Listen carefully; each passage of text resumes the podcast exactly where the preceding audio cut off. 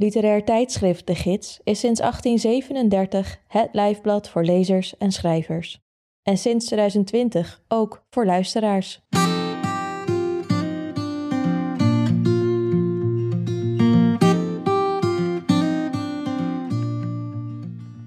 Je luistert naar de 53ste aflevering van Sprekende Letteren, een podcast met verhalen, essays en poëzie uit de gids, voorgelezen door de schrijver of dichter zelf. In deze aflevering hoor je de voordrachten die Elton Kiene en Dean Bowen deden in het Industriegebouw in Rotterdam tijdens de presentatie van De Gids 2021-2, een themanummer over Rotterdam. Luister mee naar de poëzievoordracht van Elton Kiene, gevolgd door een essay van Dean Bowen. De jeugd.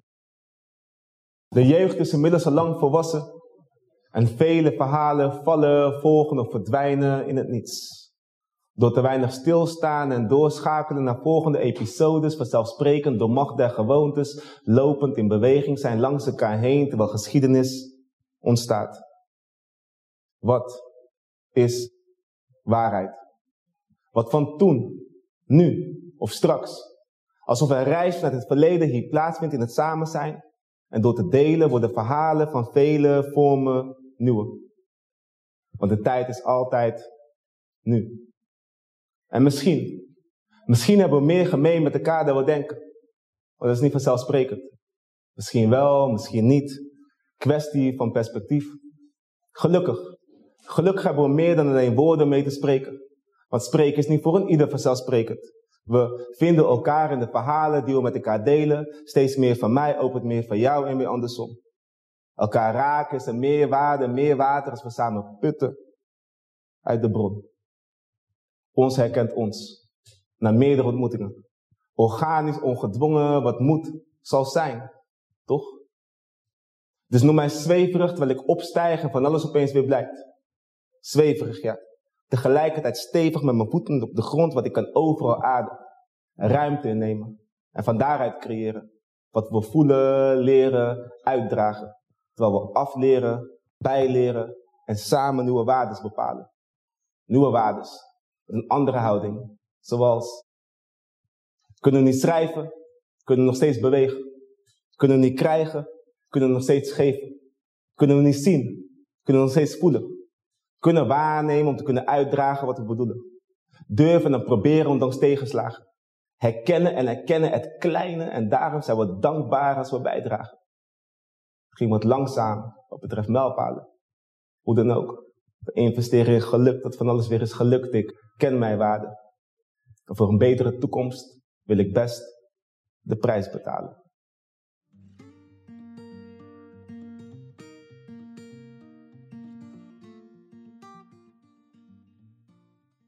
In tegenstelling tot wat ik eigenlijk de, de, afgelopen twee jaar heb gedaan in de vorm van stadsgedichten, uh, leek het me bijzonder om op een andere manier te reflecteren op wat um, een Rotterdammerschap eigenlijk betekent.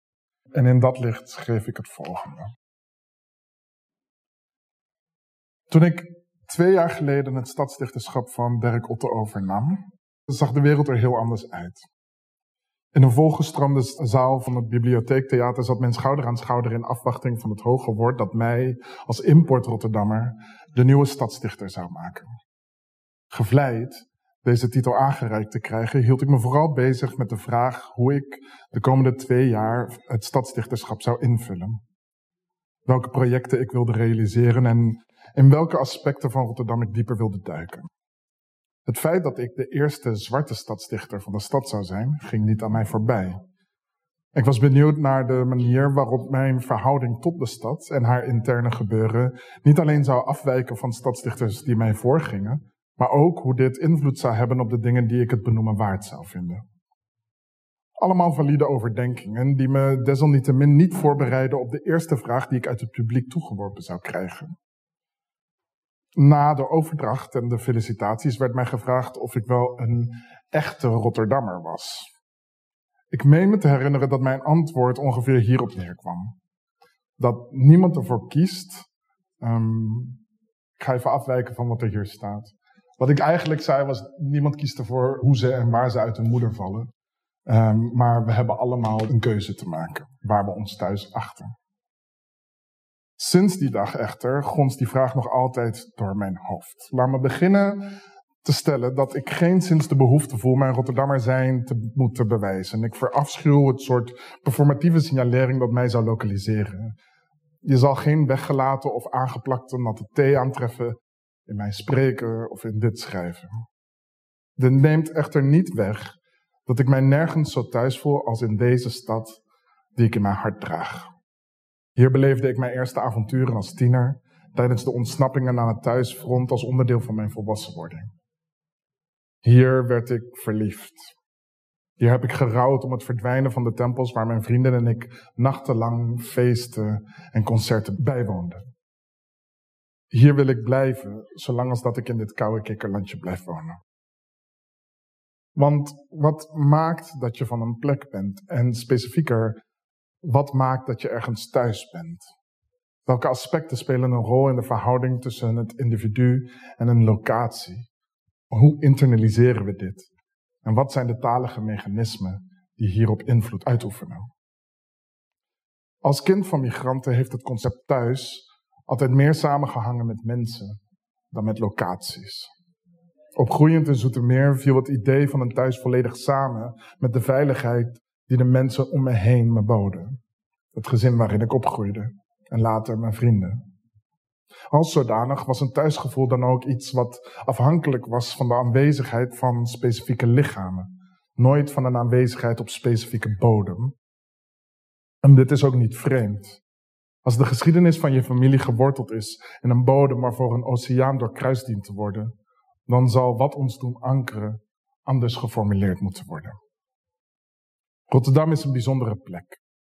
Ze verleidt je volledig of ze stoot je af. Ze wordt gekoesterd. Inwoners zijn geneigd haar te beschermen. Rotterdammer blijk je in hart en nierstenen.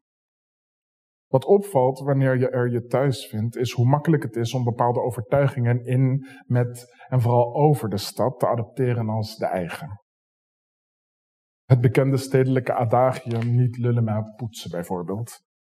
Onder niet-inwoners is dit een van de welbekende slogans van Rotterdam, maar niet aan te ontsnappen valt. Maar ook binnen de stad bepaalt deze slogan hoe Rotterdammers over zichzelf en hun stad denken. Maar wat zegt dit adagium nu precies over de stad en hoe beïnvloedt het haar sociale landschap? Van oudsher is Rotterdam een arbeidersstad. Dat maakt Rotterdam in een aantal opzichten intrigerend.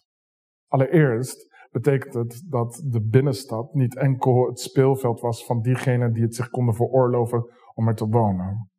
De huidige gentrificatie bedreigt deze unieke kwaliteit, maar nog altijd is de stad in grote mate toegankelijk voor iedereen die er wil wonen. Dit zorgt ervoor dat de stad dynamisch en maakbaar aanvoelt. Hiermee bedoel ik dat ze niet enkel van nostalgie of het gewicht van haar instituten aan elkaar hangt. Dat betekent dat er ruimte is voor ontwikkeling van nieuwe gebaren, nieuwe vormen, die verregaande invloed hebben op wat de contemporain Rotterdam zou kunnen inhouden. En deze maakbaarheid is een specifiek gegeven. Het resulteert in een eigenaarschap van de stad die het mogelijk maakt voor hen die van buiten komen en bereid zijn om mee te bouwen aan het Rotterdam van morgen, om er hun plek te vinden, om hun plek op te eisen. Dit maakt het zogenaamde Rotterdam-gevoel tot iets diffuus, maar desalniettemin waarachtig. Toch wil ik niet romantisch doen over de stad. Weile Jules Dilder gaf in een, laatste, in van zijn laatste interviews met de havenloods zijn ongezouten mening over Rotterdam. En veel van de dingen die hij zei waren waardevol. Uiteindelijk, bijvoorbeeld, is een stad ook maar gewoon een plek. En heeft iedere plek zo haar eigen karakter. Het belangrijkst vond ik echter zijn antwoord op de vraag waar hij een hekel aan had. Naast enkele andere zaken waar hij niets van moest weten, had hij een hekel aan het idee van de namaak Rotterdammer.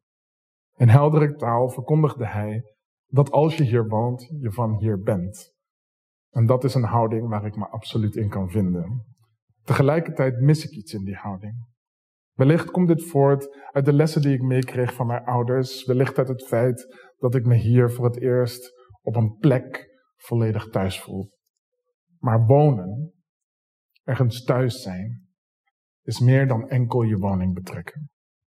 Voor mij is het ook actief participeren in het reilen en zeilen van de stad en in een gemeenschap waar je deel van uitmaakt. Het is je buren leren kennen en de buurtinitiatieven die er zijn. Het is je boodschappen doen bij de groenteboer op de hoek en er een praatje maken. Het is vooral in deze coronatijd blijven kopen bij je lokale winkeliers. Ze hebben het zwaar genoeg. Wat Rotterdammer zijn nu werkelijk betekent, heb ik in die twee jaar als stadsdichter nooit geleerd. Die vraag is dan ook te groot om er vat op te krijgen. Als je in een stad leeft met honderdduizenden mensen, dan heb je even zoveel perspectieven op de stad en die vallen gewoonweg niet terug te brengen tot een eenduidig antwoord. Wat ik wel heb geleerd, is hoeveel ruimte er beschikbaar is voor een multi-interpretabel Rotterdam en hoe het stad maken een collectief proces is dat zich niet makkelijk laat vangen in lokale adagia of in het wederopbouwnarratief. Rotterdam is een plek. En net als alle andere plekken heeft Rotterdam haar eigen karakter. Een karakter dat ik persoonlijk ervaar als grootstedelijk, scherp en als divers. Het is een plek waarvan ik iedere dag, als ik ontwaak, me gelukkig prijs dat ik uh, die mijn thuis mag noemen. Een plek waaraan ik wil helpen bouwen.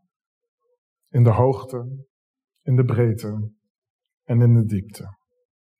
Met een beetje geluk slaag ik daar ook in. Als dat me geen Rotterdammer maakt, dan weet ik het ook niet.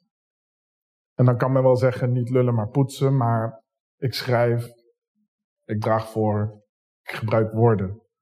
Dus in dit geval is mijn lullen mijn poetsen. En dat lijkt me prima.